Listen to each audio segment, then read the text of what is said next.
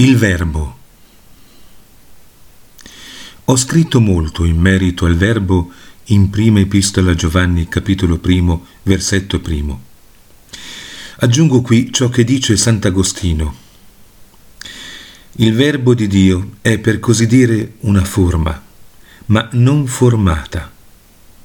È la forma di tutte le forme, sovrasta tutte le cose ed esiste in tutte le cose ma alcuni chiedono come potrebbe il figlio essere generato coeterno al padre?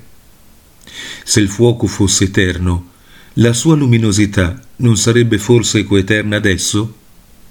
Non vale forse lo stesso nel caso di un riflesso in uno specchio o nell'acqua? Così, per esempio, un arbusto avrebbe sempre il suo riflesso nell'acqua accanto alla quale cresce. E San Crisostomo dice, non ha detto semplicemente verbo, ma con l'articolo l'ha distinto da tutte le altre, perché è un'ipostasi che procede impassibilmente dal Padre. Questo è il significato di in principio era. È sempre esistito e con un'esistenza infinita. Infatti non si dice del cielo e della terra che erano in principio, ma che furono fatti in principio. E il Verbo era presso Dio.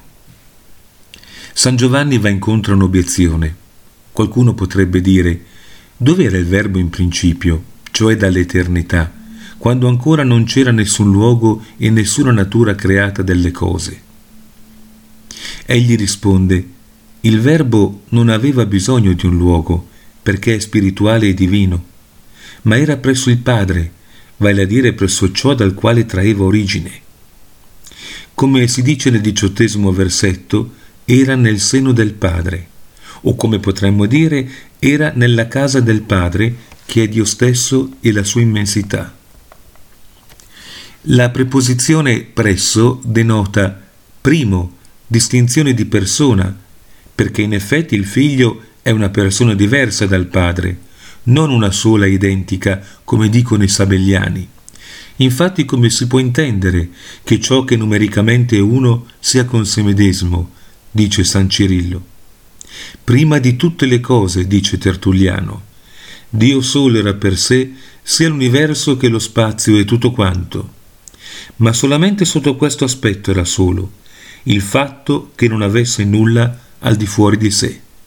In effetti nemmeno allora egli era solo, perché aveva con sé ciò che aveva in sé, la propria ragione o ciò che i greci chiamano il suo logos. Secondo, l'unione amorevole e perfetta del figlio col padre, grazie alla quale è impossibile che egli sia separato dal padre, è quanto afferma nonno. Terzo, l'uguaglianza del figlio col padre. Infatti essere con Dio o vicino a Yuxta Dio significa sedere alla destra di Dio come se fosse Dio della medesima sostanza del Padre.